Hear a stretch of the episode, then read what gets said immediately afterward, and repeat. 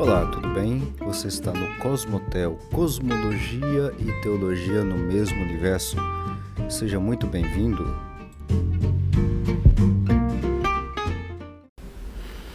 Olá, tudo bem? Bom, vamos continuar então a nossa conversa sobre o livro O Mundo Perdido de Adão e Eva, o debate sobre a origem da humanidade e a leitura de Gênesis, tá? Este livro do John Walton. Eita, agora desfocou direitinho. Uh, o livro do John Walton, tá? Que a gente está tratando sobre a questão de Adão e Eva, tá? A gente já está praticamente já indo para o final do, do, do livro, tá? A gente vai trabalhar hoje com a, com a proposição 18, que ela diz o seguinte: Jesus é a pedra angular do plano de Deus para resolver a desordem e aperfeiçoar a ordem. Certo? Bom, então é esse o nosso capítulo de hoje, tá? Que eu quero tratar com você hoje nessa, nesse episódio, tá? E é um capítulo assim bastante, eu diria assim, quase que teológico, tá? É um capítulo praticamente teológico, porque o centro, o centro do, do, do, trabalho que o Alton vai colocar aqui, deixa eu só abrir o texto aqui, porque a gente vai ler um pouquinho de Bíblia hoje, só um pouquinho, na verdade é só um texto que ele vai colocar lá do, do da carta de Paulo a Colosso, né, aos Colossenses, a gente vai ler alguns versículos, porque aqui a base, o fundamento, a centralidade desse capítulo que também por coincidência, entre aspas, é a centralidade da criação, a centralidade do plano de Deus para resolver toda aquela caos? Não, não é caos, desordem.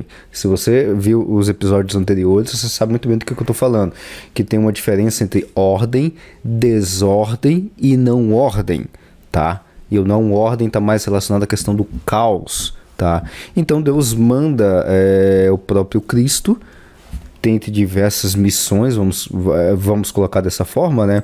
A basilar a central para esse tema que a gente vai trabalhar hoje aqui é justamente para resolver a desordem e aperfeiçoar a ordem na criação, tá certo? Esse é o ponto. E aqui o autor já começa colocando a que dentro dos ensinamentos de Cristo que nós temos nos evangelhos e tudo mais, tem poucas informações para a gente entender Adão e Eva. Na realidade, eu nem lembro se ele cita explicitamente Eva, eu acho que não. Acho que ele só fala sobre Adão explicitamente nos evangelhos, nas, nas palavras de Cristo, tá? Uh, tem poucas informações sobre Adão. Tá, ou poucas informações para a gente entender Adão e Eva.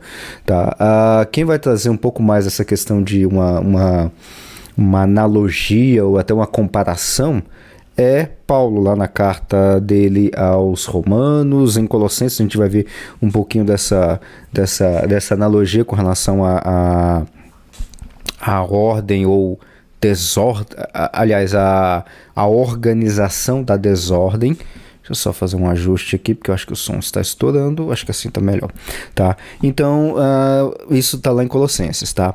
E aí, esse capítulo aqui, especificamente, é, eu, não, eu, não tenho, eu não tenho certeza... Ah, não, esse aqui não é ainda. É o capítulo 19, que vai ser o capítulo que... É, é, foi escrito, foi incluído, vamos dizer assim, pelo N.T. Wright, tá? Que tem participação do N.T. Wright nesse, nesse, nesse livro, tá? Inclusive ele tem aqui o Mundo Perdido de Adão e Eva, o debate sobre a origem da humanidade e leitura de Gênesis, e aí o escritor está com John Walton, participação de N.T. Wright. Só que o N.T. Wright vai escrever propriamente uh, o, próximo, o próximo capítulo, tá? O próximo episódio. O, é, o próximo episódio que a gente vai tratar. Tá? Mas aqui ele, ele, ele já começa a puxar algumas, algumas ideias do John Walton, principalmente naquela questão que o John Walton coloca que. O John Walton traz o N.T. Wright, principalmente naquela. naquela vamos dizer, naquela expressão que a gente conhece muito bem dentro da teologia reformada, né? Que a gente vive numa situação do já e o ainda não. Tá? Essa expressão é bastante conhecida no nosso meio. Eu digo no nosso meio porque é o meu onde eu estou envolvido. Tá? A igreja onde eu congrego é uma igreja batista de linha reformada. Então isso é bastante comum dentro da nossa da nossa teologia, a gente ouvir isso nas pregações e tudo mais. Aquela expressão do já e ainda não, tá? O que, que significa isso? Em outras palavras, é o seguinte, em termos de, de, de missão de Cristo, ou da trazida, da, da, da, da, da descida do reino dos céus em nós, ou entre nós por Cristo, a gente tem uma dupla, podemos dizer assim, uma dupla atuação com relação a isso.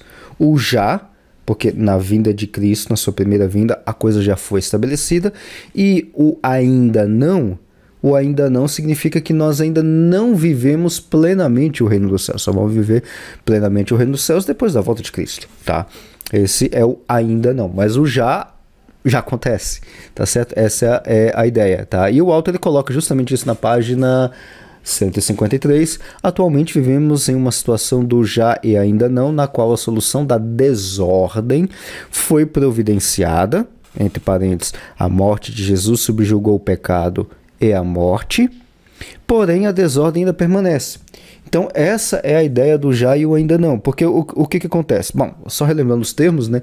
Nós temos os termos de ordem, de não ordem e o termo de desordem. São três termos que é bastante utilizados aqui no livro, só para a gente relembrar, tá?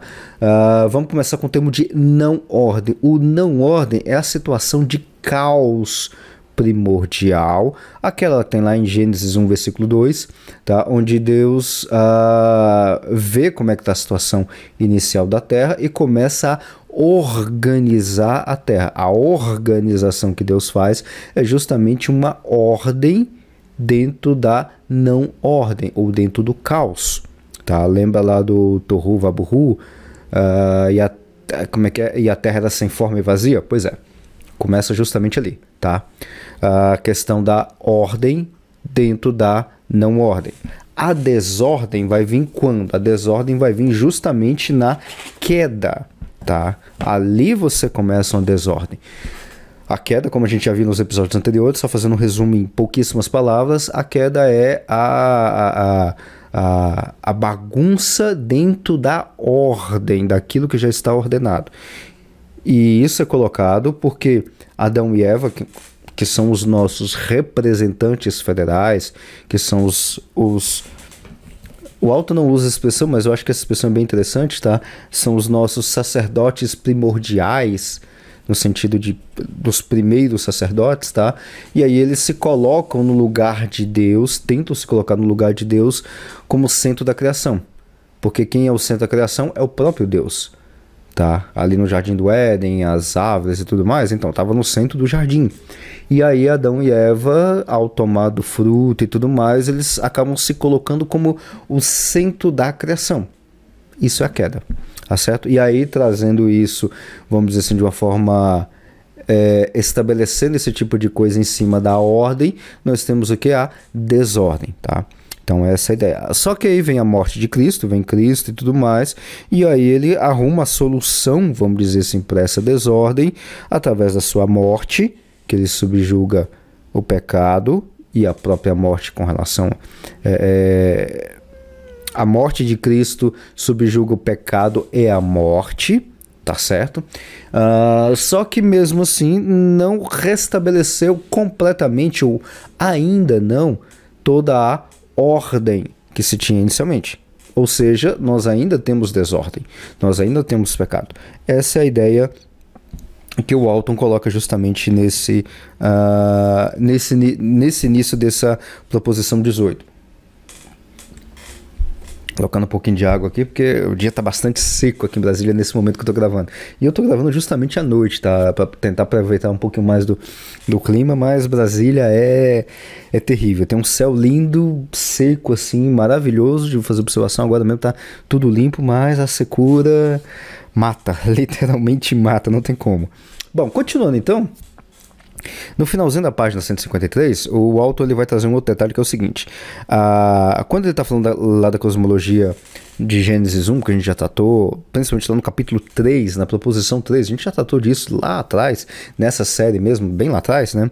Ele vai, ele, ele vai colocar o seguinte: olha, a base para essa ordem que Deus estava colocando no início da criação era do, em duas partes. Primeiro, o foco é os seres humanos criados à imagem de Deus. Isso a gente já viu, tá? E a segunda parte era que o centro onde a presença de Deus estava. Então a presença de Deus estava no jardim do Éden, tá? Então o centro da criação inteira era justamente a presença de Deus no Jardim do Éden. Tá? E aí a gente tem toda aquela ideia do, do, do é, vamos dizer assim, é, da troca, ou pelo menos da tentativa, né? O Alto até coloca isso, uma tentativa de troca da, da, da centralidade da criação, que era Deus, pelos sacerdotes ou seja, por Adão e Eva, tá certo? E aí, bom, aí o Alto ele vai continuar com uma ideia é, que Jesus ele é e aí ele vai começar agora a desmanchar muitas ideias sobre essa questão de Jesus sendo o centro, sendo a, a, a a, a, pedra angular, como ele mesmo coloca no título desse capítulo, como a pedra angular desse, desse restabelecimento, dessa, vamos dizer assim, dessa tentativa de. Não é uma tentativa porque funcionou, o Jaio ainda não, lembra dessa expressão, mas como se fosse a, a solução para resolver essa questão da desordem, tá? Era essa palavra que eu estava procurando. E aí ele vai trazer um texto que eu queria ler com você aqui em Colossenses, capítulo 1, Carta de Paulo aos Colossenses, capítulo 1, do versículo 15 ao versículo 23. Deixa eu ler esse, esse trecho aqui, porque aí tem alguns pedacinhos. Ele trouxe assim uma, uma lista é, é, de detalhes que a gente tem ideias que são propostas nessa carta de, de Paulo aos Colossenses para abordar esses temas que estão relacionados ao Gênesis e que trazem como solução para esses problemas que estão relatados em Gênesis, o próprio Cristo. Mas vamos dar uma olhadinha no texto em Apocalipse capítulo 1, Apocalipse, Colossenses, carta de Paulo aos Colossenses, capítulo 1, do versículo 15 ao versículo 23. Vai dizer o seguinte: o versículo 15: O qual é a imagem do Deus invisível, o primogênito de toda a criação. Isso está falando do próprio Cristo. Porque nele em Cristo foram criadas todas as coisas que há nos céus e na terra, visíveis e invisíveis, sejam tronos, sejam dominações, sejam principados, sejam, potest sejam potestades. Tudo foi criado por ele e para ele. Versículo 17: E ele é antes de todas as coisas, e todas as coisas subsistem por ele.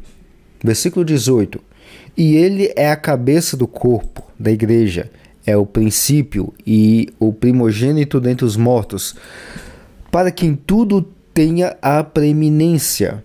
Verso 19. Porque foi agrado porque foi do agrado do Pai que toda a plenitude nele em Cristo habitasse, e que havendo por ele feito a paz pelo sangue da sua cruz, por meio dele reconciliasse consigo mesmo todas as coisas, tanto as que estão na terra como as que estão nos céus.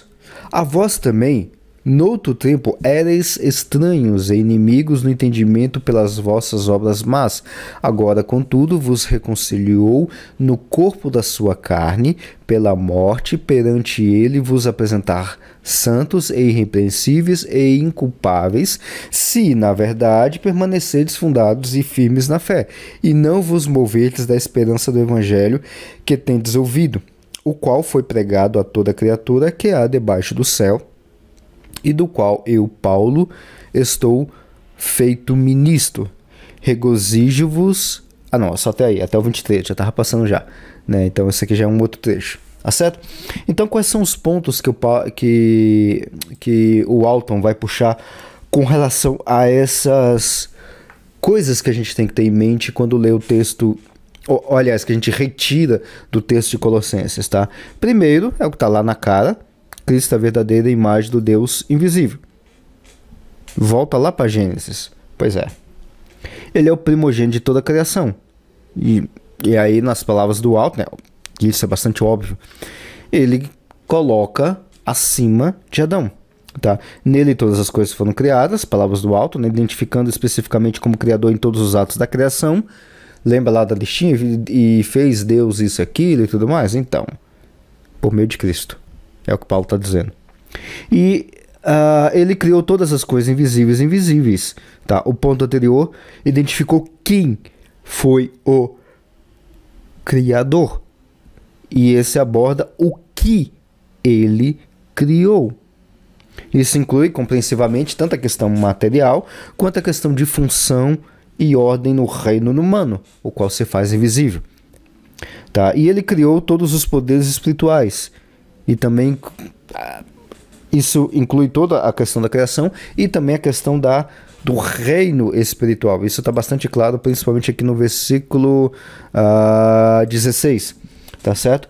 Ele é antes de todas as coisas, ou seja, ele não é contingente, ou seja, ele não é um algo material.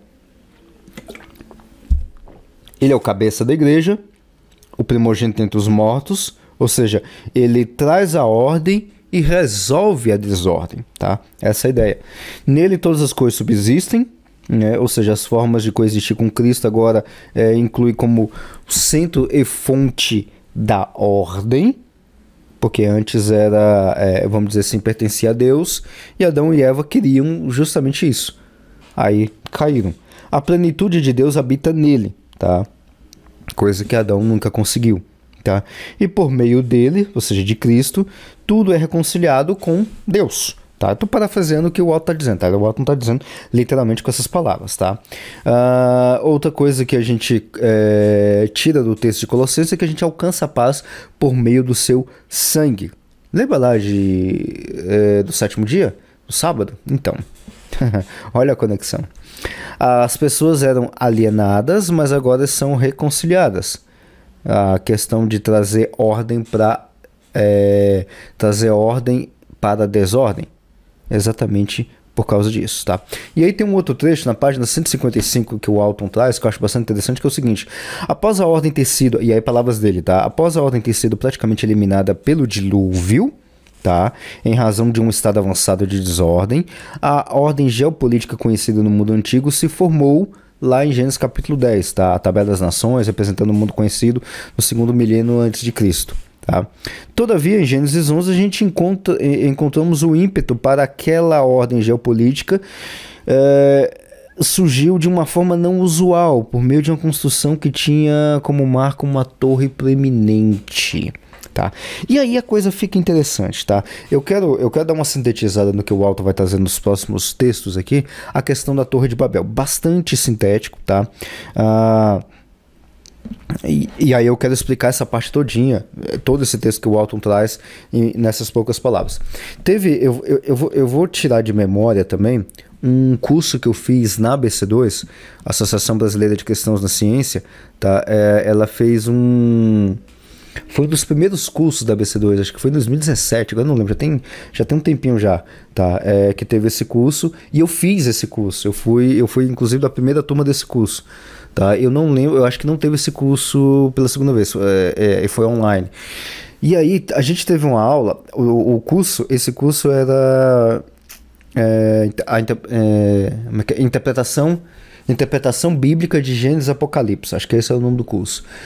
E aí a gente viu todas, a, a Bíblia inteira praticamente, tá? Claro que a gente não viu, né? não é um curso de anos, tá? Porque pra você ver interpretação bíblica inteira, você vai gastar aí anos, né? Mas não é bem assim. A gente foi, é, foi um curso bastante panorâmico, mas muito bem dado. A gente viu diversos gêneros literários, a gente viu toda a divisão da Bíblia, a gente viu ali muita coisa, tá? A gente viu bastante coisa. E aí, no meio dessas, de um monte de aulas que a gente teve, teve uma aula bastante interessante do Vitor Fontana falando sobre uh, Gênesis e essa aula que ele deu ele focou exclusivamente no texto de Gênesis capítulo 11 da Torre de Babel foi excelente, foi uma aula excelente, muito boa, tá? E aí eu vou puxar algumas coisas é, de memória que eu tive da aula, justamente para falar sobre essa questão da Torre de Babel, tá? Que eu aprendi lá com ele. A ideia é a seguinte: a Torre de Babel, como a gente, como a gente é, é, geralmente tenta entender, tá? Primeiro, a Torre de Babel não era uma torre do tipo para você fazer uma construção fisicamente para alcançar o céu, tá? Tipo, ela ter 3, 4 quilômetros de altura, 10 quilômetros de altura, 100 quilômetros de altura. Hum, não, não, não é isso, tá? Não, é, já começa por aí, não é isso. Outro ponto que você precisa ter ideia quando você vai ler o texto de Gênesis capítulo 11 é imaginar que a Terra inteira tinha um só idioma, tá? E ali daquele evento que teve, Deus desceu e tudo mais, e bagunçou os idiomas, e a partir dali a gente que só tinha um idioma, agora a gente tem todos os idiomas da Terra, vindo justamente dali. Não, também não é isso, tá? Também não é isso. Não dá pra. Uh, não dá para fazer isso, tá? Não dá, simplesmente não dá. Tá, é, então antes da gente entrar, o que, que é a narrativa da, da, da, Torre de Babel, vamos ver um outro detalhe, tá? Mas como é que a gente sabe que essas coisas não eram isso? Ou seja, não é uma torre que chegou até os céus e não é, por exemplo, a bagunça de línguas. Primeira questão da torre é, é a questão impraticável, tá? Os caras não tinham tecnologia suficiente para fazer isso que a gente não tem nem até hoje, tá? Se você pegar aí uh, as maiores torres ou as maiores construções no mundo, uh, os maiores uh, prédios do mundo hoje em dia e tudo mais, ah, não chega nem a um quilômetro, tá? Para começar aí. Por exemplo, o Empire State, que tinha aliás, que tinha não, ainda tem lá nos Estados Unidos, tá? Era uma das maiores, dos maiores é, é, dos maiores prédios, já foi um dos maiores prédios do mundo. E aí eu tô puxando aqui, vamos dizer assim, online, né? Uh, qual que é o maior prédio do mundo, o prédio mais alto, né? Que tá. Uh, uh, que está sendo constru que é construído na realidade, tá? Ele tem, deixa eu puxar aqui qual que é o maior, é um ah, aqui não é, não é o que eu queria, que eu tô puxando os maiores prédios de Brasília. Não, não é de Brasília, o maior prédio do mundo. Do mundo é, fica, mas ele fica lá em Dubai, pelo menos esse eu lembro de cabeça. Ele fica lá em Dubai e é esse mesmo, tá? É, é o edifício Burj Khalifa, tá? Eu acho que é assim que é a pronúncia, Burj Khalifa, que ele tem 828 metros, tá? Esse é o maior prédio do mundo, ou seja, não tem nem 900 metros, tá?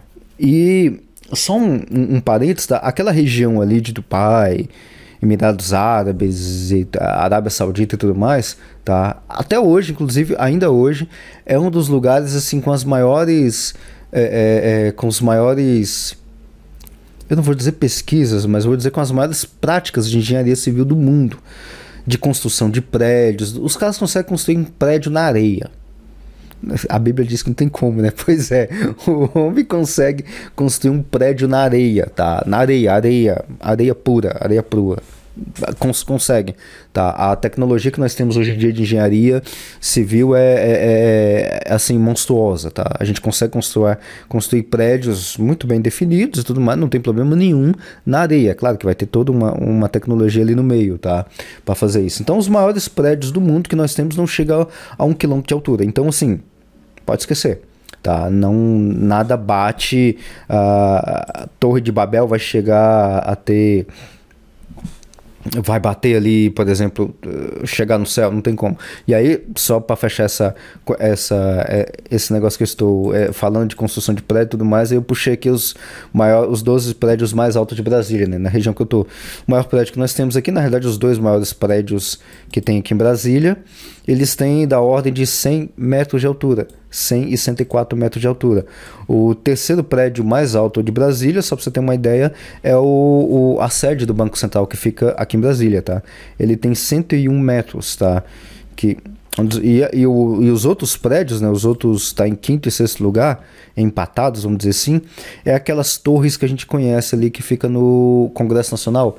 Não tem os pratos, né, um virado, um para cima e outro virado para baixo, e aí bem no meio tem as torres da, do Congresso Nacional. Pois é, esses estão entre o quinto e o sexto lugar dos maiores prédios em Brasília, com 92 metros de altura. Só uma questão de, de, de curiosidade. Tá? Então, assim. Não temos isso. Mas na antiguidade a gente não teve nenhum prédio tão alto assim? Não, não teve. Não teve, tá? Simplesmente não teve nada da ordem de 1, 2, 10, 20 quilômetros de altura, tá? Ah, se você pegar, por exemplo, o tamanho das pirâmides, tá? Deixa eu só é, pegar aqui para ver se eu, se eu, consigo ter. Ah, é exatamente o valor que eu tava, que eu tava pensando, tá? Por exemplo, a pirâmide de Kelps, é, eu não lembrava que era a pirâmide de Kelps, tá? Não tem aquelas três pirâmides lá, lá da planície do Gizé?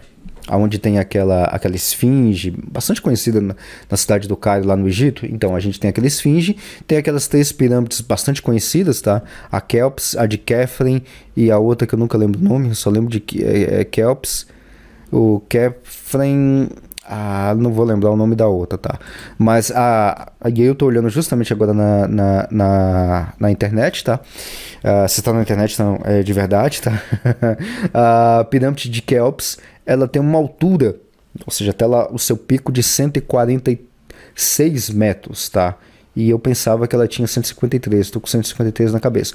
De qualquer forma, é bem menor do que uh, qualquer outra coisa uh, que a gente pode imaginar como uma torre que atingiu os céus. 150 metros é baixinho, tá? Então simplesmente não tem. Isso que nós temos construído. Tem, tem, pode ter co coisas mais do que isso? Até pode, mas não vai chegar a um quilômetro de altura. Com certeza não vai, tá? e nem uh, os zigurates, daqui a pouquinho eu vou explicar o que é esse negócio dos zigurates, nenhum zigurate chegou a essa altura, tá? Não chega a essa altura.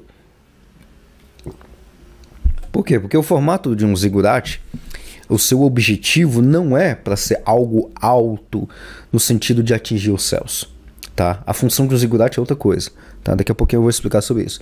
Então esse é o primeiro detalhe. O segundo detalhe é a questão das línguas, né, dos idiomas, da divisão dos idiomas. Uh, a gente não tem ainda, até o momento, algum modelo ou, ou, alguma teoria mais concreta de como é que é o surgimento do idioma dentro do ser humano, ou dos idiomas é, entre os seres humanos. Tá? A gente tem as línguas mais antigas e tudo mais, a gente faz um estudo bem, bem detalhado dos idiomas que nós temos hoje em dia, até os idiomas mais antigos, ver quem veio de quem. Então as, a gente tem os idiomas semitas, de onde está ali no meio o árabe, o, o, o hebraico e tudo mais. Nós temos as línguas latinas, né, que, vem, que são descendências ali do latim. Então a gente tem o, o, o português, o francês, o espanhol, o italiano, tá? Então são línguas latinas, tá? O inglês é de outra, é de, não tem nada a ver com, com não tem de nenhuma descendência do latim, tá? O inglês vem de, vem daquelas partes mais ou daqueles idiomas mais uh, eu tô puxando de cabeça, talvez eu não esteja falando muito correto, porque eu só faço leitura disso, não chego a estudar muito bem muito sobre isso. Mas a gente tem aqueles idiomas saxônicos, tá? Uh, aí a gente tem um outro braço uh, que em algum momento vai se misturar para trás com, la, com, com latim, não, com. com uh, com grego, por exemplo, que são aqueles idiomas de linhas germânicas. E aí lá do outro lado, é, do outro lado do planeta, vamos colocar assim, a gente tem os idiomas que vêm do, do alfabeto siríaco. É, é, siríaco, mas ah, vamos dizer assim, eles começam. Tem muita divisão ali no meio, né? Que, que idioma seria esse, né? A gente tem o russo, temos os, o, aqueles idiomas ali mais da, do leste europeu. Aí a gente tem. E aí a gente tem uma outra tendência, tem uma, um outro braço linguístico, né? Que vai ali mais pro leste asiático, né? Aqueles idiomas mais. É, que, que, são completamente diferentes, por exemplo, né? O, ali da região da Indonésia. Uh, o próprio chinês, japonês, esses outros idiomas é, é um outro tronco linguístico, né? Então observe que tem assim muitas divisões e elas não começam, uh, esses idiomas não começam com a Torre de Babel, tá? Não começam, elas têm uma, uh, até onde eu saiba, ne, uh, não há nenhum, nenhuma, nenhum idioma que deu origem a todos os idiomas, tá? Nós temos vários troncos linguísticos que são esses que eu acabei mencionando, mas eles não têm conexão entre si, entendeu? Não tem muita conexão. Então já começa por aí, tá? Então, assim, Torre de Babel não tem nada a ver com idioma e não tem nada a ver com torre. então, tá, tá. E o que, que é a Torre de Babel que está descrito em Gênesis capítulo 11, tá? Para começar, o texto de Gênesis capítulo 11 é um texto, é, igual eu aprendi lá na, no curso, né? Uh, é um texto que está escrito num formato poético, Tá? O texto de Gênesis capítulo 11 está escrito no formato poético. Ele tem um, um, um formato, a, a, poesia dele é como se fosse um, um paralelismo, tá? E ele tem um, um, paralelismo específico, tá? O paralelismo, é, eu sempre esqueço essa palavra, quiástico, tá? É, que é uma forma de paralelismo assim, que sobe de escadinha. Então você lê o texto, ele vai subindo é, os seus versos ali na narrativa até chegar num ponto central e depois você tem uma descida dessa mesmo paralelismo, só que um tá meio que fazendo contraposição ao texto anterior. É algo parecido, mas não é quiástico, tá? Igual, por exemplo, a gente tem no Gênesis capítulo 1. Ali a gente tem uma narrativa também no formato de poesia, onde nós temos o primeiro dia que faz um contraste com, uh, com o quinto dia, o segundo dia com. É, não, o primeiro dia com o quarto dia, o segundo dia com o quinto dia e o terceiro dia com o sexto dia. Tá? Então tem essa, é, como se fosse essa forma de paralelismo, né? O pessoal sempre faz aquela tabelinha e tudo mais. É parecido com aquilo, tá? Mas é um, não é um paralelismo seco, é um paralelismo que vai subir na narrativa até um ponto central. Essa é a ideia de Gênesis capítulo 11. Um outro detalhe que tem também em Gênesis capítulo 11 é o seguinte, a, e aí que o alto vai trabalhar, tá? A ideia que nós temos ali de construção, de, digamos que seja um determinado tipo de um edifício, algo desse tipo, né? É, tá muito parecido com alguma coisa do tipo zigurate. O que, que é um zigurate? Zigurate é uma forma de construção é, que ela é meio como se fosse assim um tronco. Pega uma pirâmide, Pega uma pirâmide que tem quatro lados, né? É, você, tem, você, você tem um quadrado na base e aí você sobe essas, é, os lados até o ponto, né? Então você tem uma pirâmide. Aí agora você tira um pedaço dela, tira metade dela e joga fora. Você corta ela no meio e joga a parte de cima fora. Só essa região que você tem da parte de baixo, essa base, é o que nós chamaríamos de zigurate, tá? O zigurate, então, é como se fosse uma espécie de, de, uh, de pirâmide tá? Uma base de pirâmide, é, é, como, a gente, como a gente chama, tá? E aí ela tem uma, um, esse pedaço e, é, vamos dizer assim, essa, essa, essa base e essa parte de cima plana é onde, tão, onde tem as, as construções, tá? Se você bater, por exemplo, eu estou batendo aqui agora na internet, você pode colocar Zigurate na internet, e aí você vai ter imagens. Até o Wikipedia eh, dá para você ter uma ideia de, do formato do que é um Zigurate, tá? Então o Zigurate é mais ou menos isso, é como se fosse um pedaço de pirâmide cortada, e aí você tem as construções que tem por cima. Essa é a ideia da Torre de Babel que está lá em Gênesis capítulo 11. É uma espécie de zigurate, é uma espécie de uma torre. E ela é muito comum, uh, nós temos um, alguns zigurates no Egito, a gente já tem um pouco disso. Na Mesopotâmia, como o, o Alton fala, nós temos zigurates aqui na região do, do né, nos impérios incas, astecas e maias. Eu sempre estudo quem é quem ali. Os maias eu acho que é mais aqui para a América do Sul. Uh, os astecas é naquela região ali do México, né, mais ao norte da América Latina, e os incas parece que, se não me engano, são os que estão no meio. Eu sempre acabo estudando quem é quem é que está onde, né? Mas a gente tem várias pirâmides aqui nessa região das Américas, né? E temos, temos também zigurates. Qual é a função principal do zigurate, tá? tá? A gente tá falando do zigurate. Só antes de entrar no zigurate, qual é a função de uma pirâmide, tá? Lá no Egito, a gente, a gente conhece muito bem isso, né? A função da pirâmide é como se é, é para ser um grande sarcófago, tá? Um grande é como se fosse um grande um grande túmulo particular, só vai colocar um ali do faraó. Tá? Então você constrói aquele negócio gigantesco, tá? E lá você guarda os, os pertences e tudo mais lá do faraó, porque o faraó, a, a, dentro da, da, da, religião, ou das religiões, é que a gente pode chamar assim, né? Das religiões egípcias, tinha a crença de que o faraó ele tinha que manter os seus, ah, os seus pertences e tudo mais para ele viver a próxima vida e acabar voltando. Então tinha toda aquela história. Então ele precisava de um lugar muito bem definido, um lugar muito bem aconchegante para ele poder morar. Seria a morada dos mortos, não na pirâmide em si, claro, óbvio. Tá? Mas seria, o, vamos dizer assim, um caminho por onde ele voltaria depois. E aí tinha lá toda essa, essa guarda dentro da pirâmide, porque uh, do lugar guardado e tudo mais, porque, bom, se tem riqueza, tem ladrões é, perto, né? E a gente vê na história que teve muitas das pirâmides que foram é, roubadas e tudo mais ao longo, do, ao longo das décadas, dos séculos, né?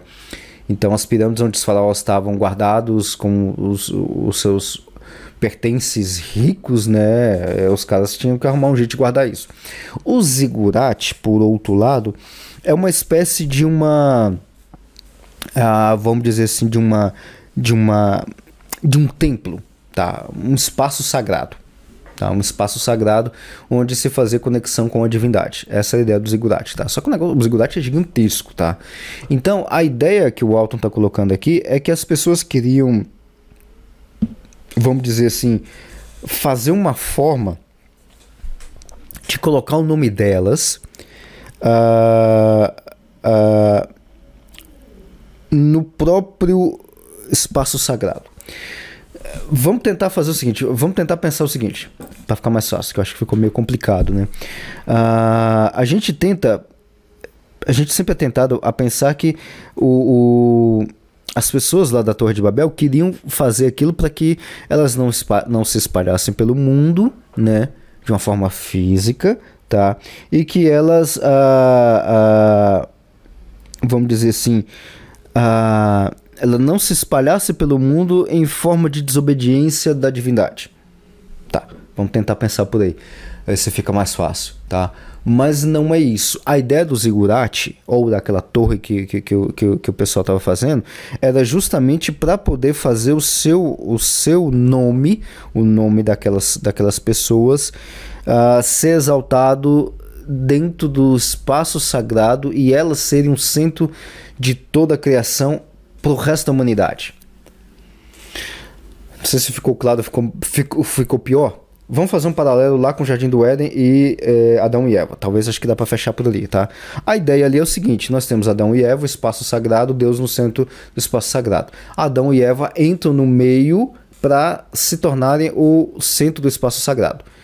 Não deu certo. Então, a ideia do zigurate era para fazer uma conexão com a divindade, Tá? Essa era a função do zigurate, era do templo. E aí as pessoas estavam querendo colocar o seu nome lá no zigurate para serem o centro da criação. É igual o Otto coloca aqui, talvez acho que fica melhor. O problema é a grande simbiose. A gente já viu isso nos episódios anteriores, tá? No livro que menciona bastante sobre isso. Eles estão construindo o espaço sagrado, mas o estão fazendo para seu próprio benefício, para que o seu nome possa ser exaltado como uma civilização florescente e próspera. Tá? É bem algo análogo lá o, o, o Jardim do Éden, tá? Eu acho que ficou claro, tá? E aí uh, tem uma outra parte, e aí o Alto vai construir, vamos dizer assim, todo um, um, um, fio. Eu vou passar bastante rápido nesse fio, porque ele detalha bastante esses pontos, tá? Então eu, eu acho que não tem necessidade. Que que Aí, de novo, né, é aquilo que eu sempre falo, tá? Você pode adquirir esse livro, adquira o livro, leia o livro que está escrito em português, até para você ler algumas coisas que estão aqui nesse livro que eu não estou citando, não estou fazendo leitura comentada, tá? Uh, então, ele vai fazer um resumo com relação a essa, a essa parte do zigurate, que é o seguinte: Gênesis 11, construção da torre, representa uma iniciativa para restabelecer o espaço sagrado e a reprovação de Deus quanto a isso. Gênesis 12, a questão da aliança entre Deus e Abraão, representa a iniciativa de Deus em restabelecer o espaço sagrado, porque Deus habitará no meio do povo, a família de Abraão, Israel, no tabernáculo e, portanto, no templo. Aí que começa a voltar. E aí ele vai falar sobre a questão de Abraão, vai falar lá do texto de Êxodo, que a aliança parece que está bagunçada, né? E aí ela é rearrumada, reorganizada e aí, lá na página 157, ele vai colocar a seguinte expressão: Uma vez que Deus assume novamente é, residência na terra, vemos o templo como um paralelo do Éden. O templo lá, o tabernáculo. Tá? E aí, a. E aí, ao longo da história, vou passar isso aqui bastante rápido, porque tem muitos detalhes. Aqui ele vai, ele vai trabalhar, por exemplo, o texto de Deuteronômio, capítulo 30, do versículo 15 ao 20, a questão da, da do restabelecimento da aliança, tá? E a parte onde ele fala sobre, sobre, sobre esse restabelecimento da criação e ele no centro da criação se dá através do povo de Israel, tá? Que ele vai trabalhar bastante com relação a isso. E aí a gente conhece bastante a, história de Israel, né? Nada funciona lá, tanto que o povo vai até para o cativeiro babilônico por causa de diversos problemas. A gente conhece o Antigo Testamento inteiro com relação a isso. Aí vamos saltar agora para a parte onde tem o restabelecimento da nova aliança, mas essa nova aliança ela vai ser cumprida completamente, que é a nova aliança em Cristo. Veja que tudo vai convergir em Cristo, tá? E aí tem toda a história de Cristo, da, da sua vinda aqui tudo mais, sua morte, sua ressurreição e a sua ascensão. E aí ele, é, o alto coloca é, na página 158, quando Jesus se vai, ele diz aos discípulos que irá enviar um consolador. No Pentecostes, os elementos da Torre de Babel são revisitados. Deus, o Espírito Santo, desce e toma residência em um novo espaço sagrado, o seu povo, que Paulo mais tarde nos diz que são o templo, lá do texto de 1 Coríntios. Tá certo? Então a gente vê que tem uma certa analogia da Torre de Babel com o Pentecostes. Até a questão de línguas, olha só que interessante, tá?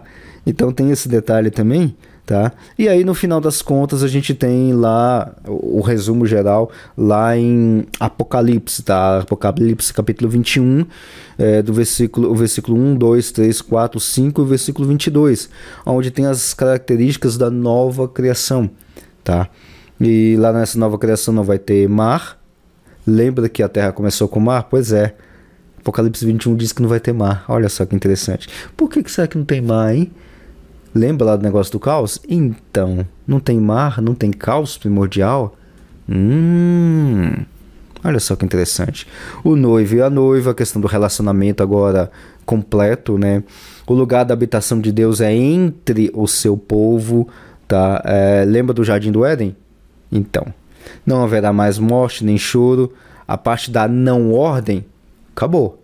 Porque, por exemplo, morte, choro, dor são fatores ou são características da não ordem, não da desordem. A gente viu, se não me engano, acho que no episódio anterior, ou foi a dois episódios anteriores, a gente viu que a questão de morte, que já existia morte biológica antes da queda, isso faz parte da não ordem, tá? E outras características mais. Eu queria concluir justamente no finalzinho da página 159, que o autor ele vai dizer o seguinte: nessa interpretação, ou seja, nessas várias sequências que tem desde Adão e Eva até Apocalipse, tá?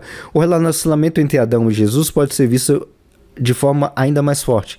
Ambos são representantes arquetípicos e têm uma função sacerdotal, não tem um R não, sacerdotal. Ambos estão conectados aos temas de vida, morte e ordem, desordem. Tá certo? Bom, então era esse uh, o capítulo 18 que eu queria trazer aqui para você hoje. Espero que você tenha é, gostado desse texto, dessa, é, dessa explicação, principalmente da parte de. Da, da, é bastante complicada, tá? A parte ali. Bastante complicada que eu digo é para a gente poder entender, porque a gente está com a mentalidade.